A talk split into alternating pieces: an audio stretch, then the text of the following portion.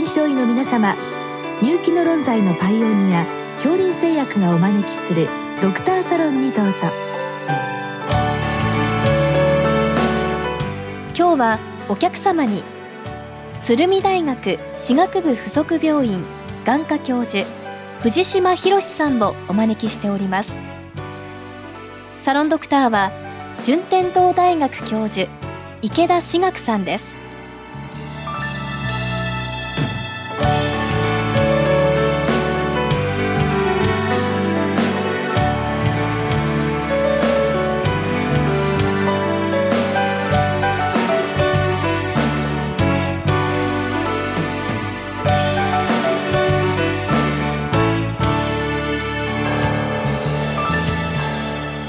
よろしくお願いいたします。あの本日はですね、点眼薬とコンタクトレンズ使用についてというご質問なんですけども、はい、まあ特にあのご質問で言うと花粉症の点眼薬とコンタクトレンズということなんですけども、はい、一体あのどのような場面でですね、はい、あの他の科のドクターが眼科の先生に質問に来るんでしょうか？はい。あのやっぱりあの従来はですね点眼液の、まあ、添付書類のところにコンタクトレンズの上からは使用しないでくださいねっていう書いてある目薬が多かったと思うんですね。でもやはりあの最近は点眼液がだいぶ改良されまして pH を涙液に近づけたり浸透圧もほとんど涙液と同じように1.0にしたりという工夫がなされててその中でも一番のその今回のコンタクトレンズやがん表面に対する作用で重要なのは防腐剤ですね塩化ベンザロコニウムが目薬を腐らせないようにするために今までのお薬には含有されていたんですが、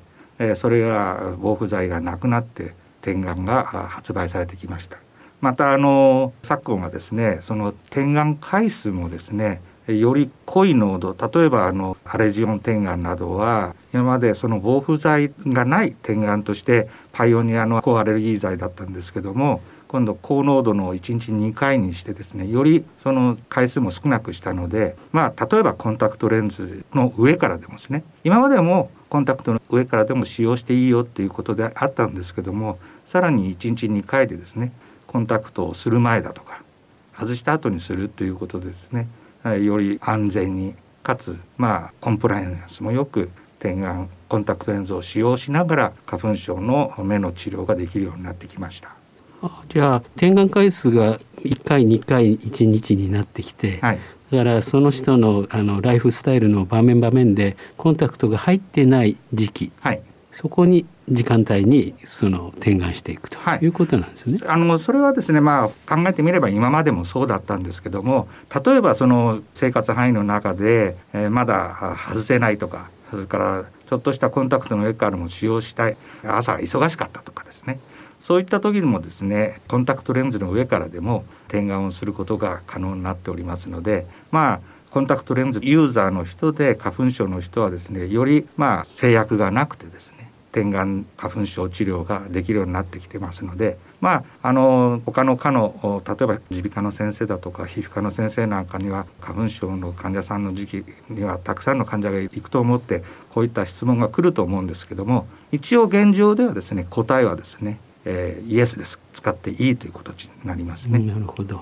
まああの花粉症はある程度時期が決まっているのでいいんですけれども例えば緑内障の点眼っていうずっと続きますよね。そうですね。こういう時はどのようにあの指導されるんでしょうか？はい緑内障の点眼もですね今のお話のようにですね2つの特徴がどんどん出てきてます一つはやっぱり防腐剤をまあなしにした点眼液ですねその方が目の表面にはいいわけですもう一つはやっぱり点眼回数の減少1日1回で効くような薬が出てきております。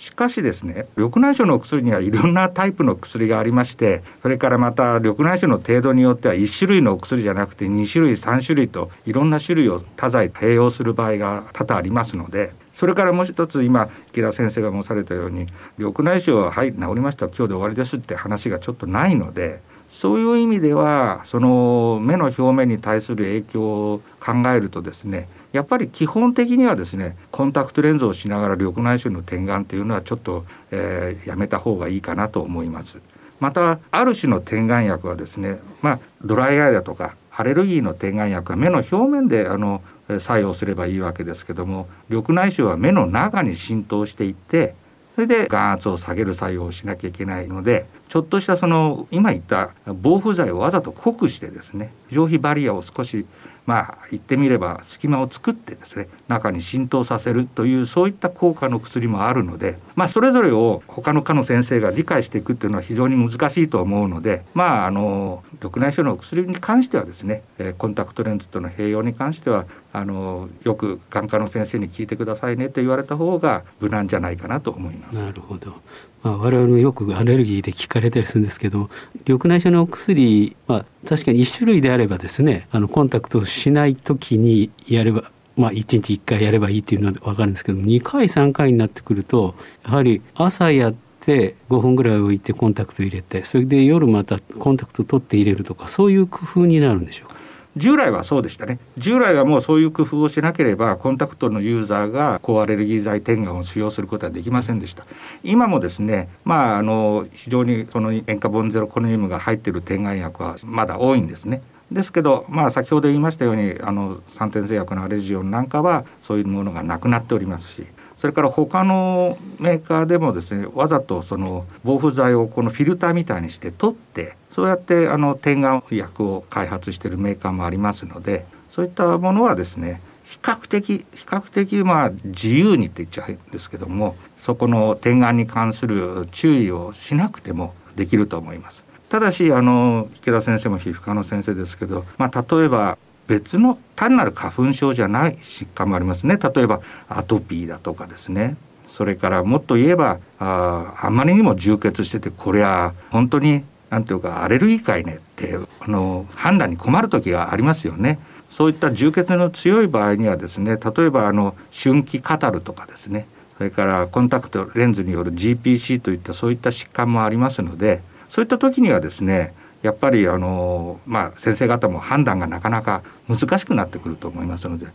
まあ充血の度合いを見られてですねこれはちょっと強いなと思ったら他の疾患の鑑別診断も含めてやはりあの眼科にご相談いただいた方がいいかなと思います。でもまあかゆみ主体でいつも自分のところでは鼻水が出るだとか皮膚がかゆいとか、まあ、毎年毎年花粉症になるというような方にはですねそういったコンタクトレンズの上から点眼してもよろしいんじゃないかと思います。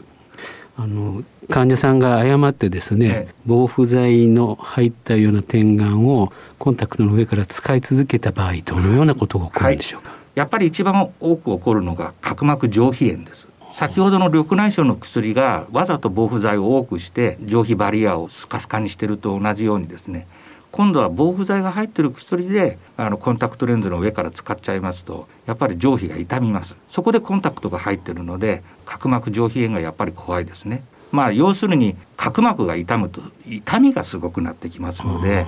まあコンタクトがつけられないという状態が起こると思いますあそれがもう自覚症状なんですね。そうなんです。もう痒いとかですね、ちょっと異物感があるといった状況からですね、もう痛いという状況が起こってきますので、まあそうなるとやっぱりあのコンタクトはつけられないなと思います。なるほど。それで今いろんなタイプのコンタクトレンズ出てきておりますね、はいはい、中にはあの酸素と稼働が上がったとか、ね、そういったものとその点眼薬っていうのはあの相性って言いますかそういうものあるんでしょうか、はい一部のあのコンタクトレンズは相性が悪いのがあります。特にですねカラーコンタクトでそれでまあ日本製とかまあちゃんとしたカラーコンタクトはサンドイッチのように色を挟んでるんですけどそうじゃないまあ通販などで吹き付けたようなですねカラーコンタクトがあります。そうするとですねそういったコンタクトレンズは非常に今言った上皮を障害しやすいですのでもうそれをつけること自体で角膜の表面が傷みますのでそこにやっぱり何かしらの薬剤がいくとですねそういった障害が出る場合があるので、まあ、特にカラーコンタクトかもしれませんね。の人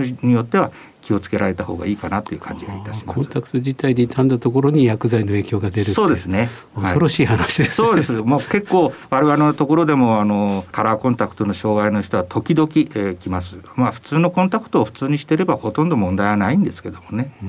あとあの1週間2週間装着あるいは1日で使い切りと、こういったものの差はないんでしょうか？はいやっぱり毎日あのワンデーで取り替えるっていうのは一番綺麗だと思います。それからやっぱりコンタクトレンズはあの下敷きじゃないですけど、まあ、帯電しますのでそうなるとやっぱ花粉もその表面にくっついてですねそれでコンタクトレンズによる花粉症というか GPC という状態を起こす場合もありますのでやっぱりそこら辺あのちょっと注意が必要かなと思います。なるほど。じゃああの逆に花粉症の原因がそのコンタクトにくっついてそうなんです。はびりついてそうなんです。それで目の裏のその上眼瞼のところに強いあのアレルギー炎症を起こす場合があります。あそうですか、はいいやそれはちょっと知りませんでした、ですからじゃあ特にまあ花粉症の時期にコンタクトユーザーとしてはもう毎日変えるようなのが一番推奨されますね、ね、はい、そういう意味であのよくあのハードコンタクトでずっとあの洗浄しながら併用していくっていうのは、この洗浄液に入れれば大丈夫ということでしょうか？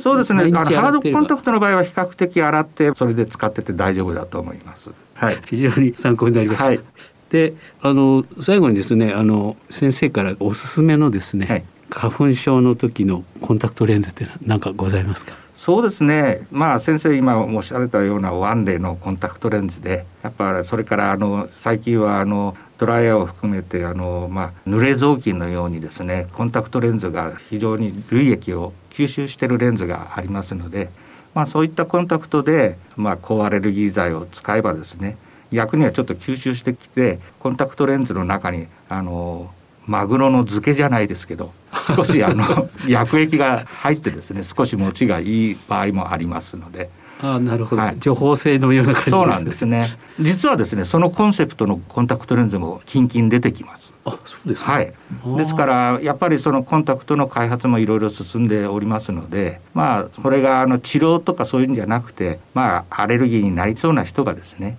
まあ、あの例えば毎年なるような人がそういうコンタクトをその時期の前から使ってればですね比較的花粉が飛んだ時にまあ症状が抑えられるんじゃないかというコンセプトなんですけどもまあそういったものも出てきてますし。すごいですね。なんか潤いを供給するような感じ、ね、そうですね。それからあの季節前投与ってありますよね。だから毎年なるような人はですねさっきの防腐剤抜きのお薬をですね季節の前の1月ぐらいからですねコンタクトレンズの上から使ってればですねいざ花粉が飛んだ時に症状が比較的マイルドに済む可能性があると思います。どうもありがとうございます、はい、